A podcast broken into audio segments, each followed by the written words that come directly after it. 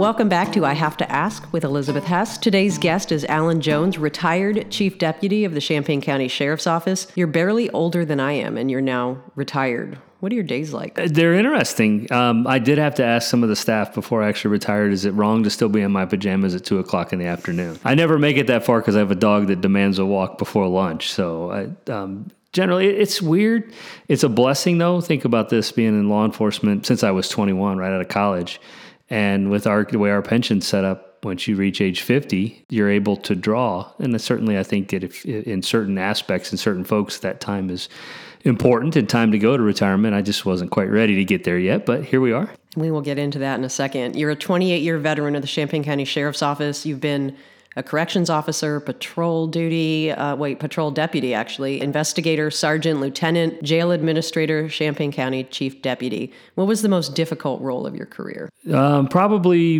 the transition, well, absolutely, the transition from being um, in the work mode as a sergeant and as investigator and deputy. Once you start transitioning to administrative roles when you're in the office, that transition from a doer to a, a leader to trying to, you know, work from the desk application made things significantly more difficult. And and one of the transitions for me was it was fun. It was an incredible challenge was to deal with the administration portions of the sheriff's office with our computer systems, with our uh, registrations and sales and the business office side of it. This the stuff that's just not seen day in and day out by the folks who see our men and women patrol cars.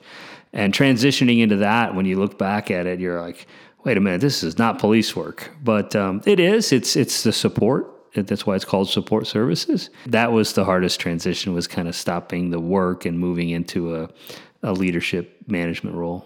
And by the way, it's 29 years. As of Mar- or November 16th, I clicked over to my 29. Yay. Yay. And then seven days later, retired. I didn't know you attended the FBI National Academy in Quantico, Northwestern University School of Police Staff and Command, and the National Institute of Corrections Jail Administrator School. With that pedigree, how does one decide to make a permanent home in East Central Illinois? my family's here. This is where I was born and raised. We got boys still in school. At this point in my life, we're just not interested in uprooting. And at this point, you know, also with the retirement, April is a, a school nurse in Rantoul, and she's got a great job, works with great people, and and you know, get that a nurse right public servant and then and a nurse and a police officer combination um, she does a great job with that and that would require some changes i'm not a risk taker and so we, you know, right now for us, this is kind of enjoy the holiday season, meld stuff out, see what happens, and go from there. You are one of the most recognizable and friendliest faces in the county. Many, including you, were surprised when you didn't win the election. Were you feeling confident even up to the closing polls that night? Hopeful. Um, confident in the work that I had done, confident in the equity that I'd built in the community and, and the, the work that had been established and the relationships that have been established across all spectrums in providing public service. Going around in the, the few days before when the guys, the quote unquote pundits, the professionals, again, I'm not a politician, they're telling me, oh, voter turnout, this and that. And I spent uh, election day going around to the different polls because uh, I wanted to know what the numbers were just to keep myself busy. Um, saddened and shocked, yeah, that's those are fair ways to say um, how that turned out. But uh, the, the thing about me, and, and, and I was having this conversation with some of the administrative staff a month or two before the election. Plan B. Now, if I'm not here, here's the reasons why we're starting some of these conversations. And truly, their question was, "What well, do you know something we don't know?" And of course not. But you can't always just go pie in the sky and assume you're going to get what you want and you have to have outcomes. And in this case, when the outcome went, uh, the election went the way it did, I was able to retire. I'm blessed and fortunate. Of course, that's part of Plan B for me. Well, a lot of people, as I mentioned, like you a lot on both sides of the aisle, but with an R in front of your name, many feel that ties you to the leader of that party, Donald Trump. While you were canvassing, did you have to balance a lot of hatred with Trump with appeasing a lot of his base? How did you handle that? It was a very interesting period of campaign. I knocked on thousands of doors, literally. Um, and I'm an introvert. I've told you this many, many times. I, I, prefer to stay home and do my thing, or go do my work and and and be happy. But to go out and do that, the experience was very interesting. First off, the next doorbell, whatever they call that, the Nest, the doorbells, the ring, and all that on the house, that has now replaced the caller ID on the phone because anybody, I don't know that anybody ever answered the door when I pushed on one of those video doorbells. So those apparently work. The other thing is, a lot of times people would say, Hi, I'm Alan, I'm running for sheriff. I'd like to tell you a little bit about myself. And generally the question becomes are you Republican or Democrat? And then you get this, well, I'm a Republican, and I'm not ashamed of, of saying that's where I am, and that's the position that I've brought forward in, in my life. Some folks would close the door, no need to give me anything, we'll see you later. Some folks would actually challenge you, how could you do that? I had a great story. I stopped in Savoy one time, and as a retired school teacher, and walked up to hand, he first off thought we were soliciting, so he wanted to check our soliciting badge didn't have that. Told him I was campaigning, and he asked that question: Republican or Democrat? And I said, I'm Republican. My name's Alan, and here's some of the information about me. As well, I've never voted for Republican, and I never will. And typically, I, I just did never get in the conversation or discussion because, but it was always one of my prime interests to try to convince him I'm not a bad guy. Let's talk.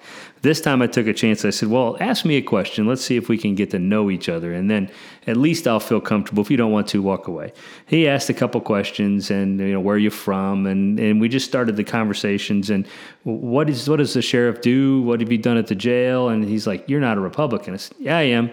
But go ahead, take a look at this information. And, and you know what? If, if, if you haven't voted yet and you're inclined to, please give me your support. We walked the rest of Savoy. Three hours later, he was waiting in the driveway as I came back to my truck with a list of questions that he wanted to go over and ask after reading the flyer I handed him, the, the website and the Facebook. And, and after it was all said and done, he says, I'm voting for you.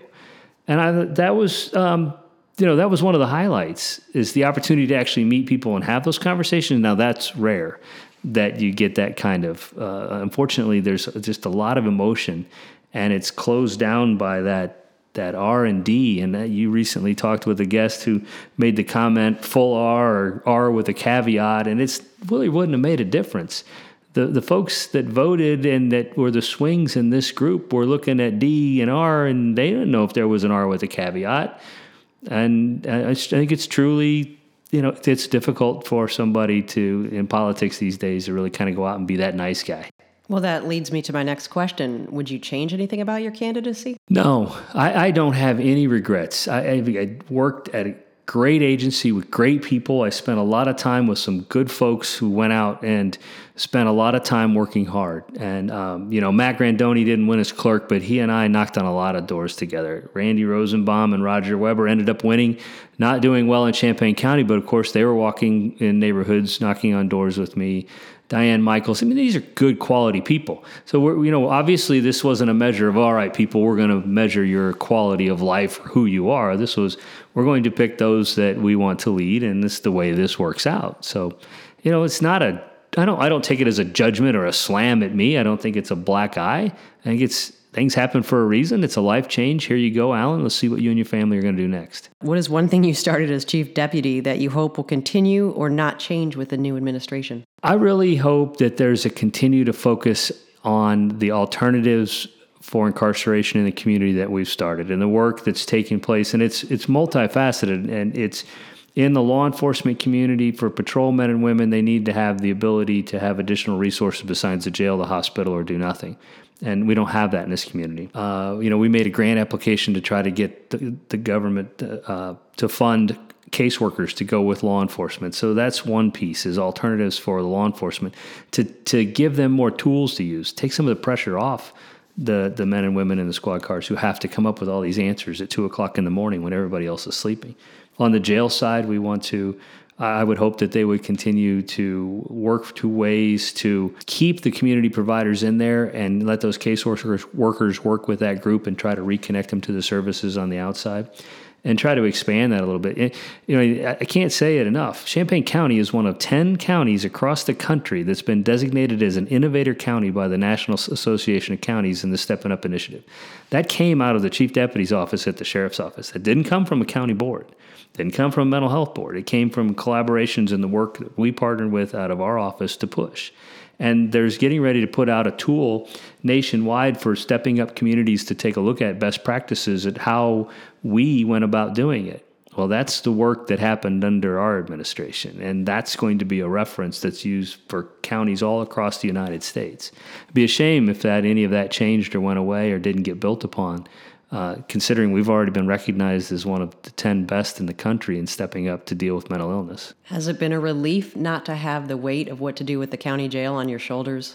I'm not going to lie. Yeah, it's, it's, there's actually a significant relief, yet frustration, because I'm a problem solver. I love to jump in. I, you know, I'd much rather jump in the pool and learn to swim than than you know tip my toe and, and go from there. But but I am learning that it's not mine anymore, and the transition to take place is is now what's next, and and refocusing on on what to do. You and your wife, as you mentioned earlier, have four boys and you're available more to them. Are they disappointed for you or relieved that you're home more? I am actually enjoyed the last three weeks. So, listen, the oldest two are iron workers at a local ironworker uh, Union 580, I believe it is, in Urbana.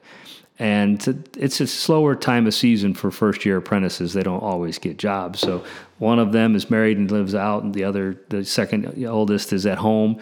So if they don't get work, I'm doing some home improvement projects at home. They'll come by and help me do that or spend some time with me. So that's been great. The third son is finishing up his sophomore year at college at Parkland. That's JT and he's going to go to ISU. So he's around the house all the time. And the fourth, the youngest, is the only one that moved right out of college or right out of high school.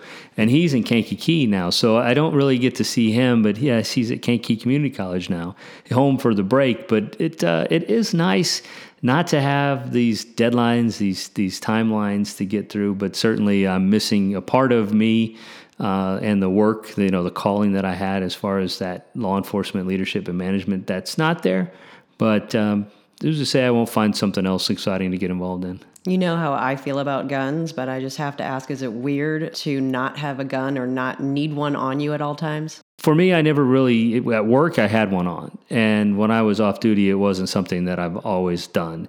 I'm very mindful of the places that I might go. And, you know, I want to be in a position that if somebody needs my help, that I can help them. And uh, but what is nice is that I don't have to act, and I don't have to keep my eyes open all the time and feel a need to fix this or stop that. And so that that change has come about, but.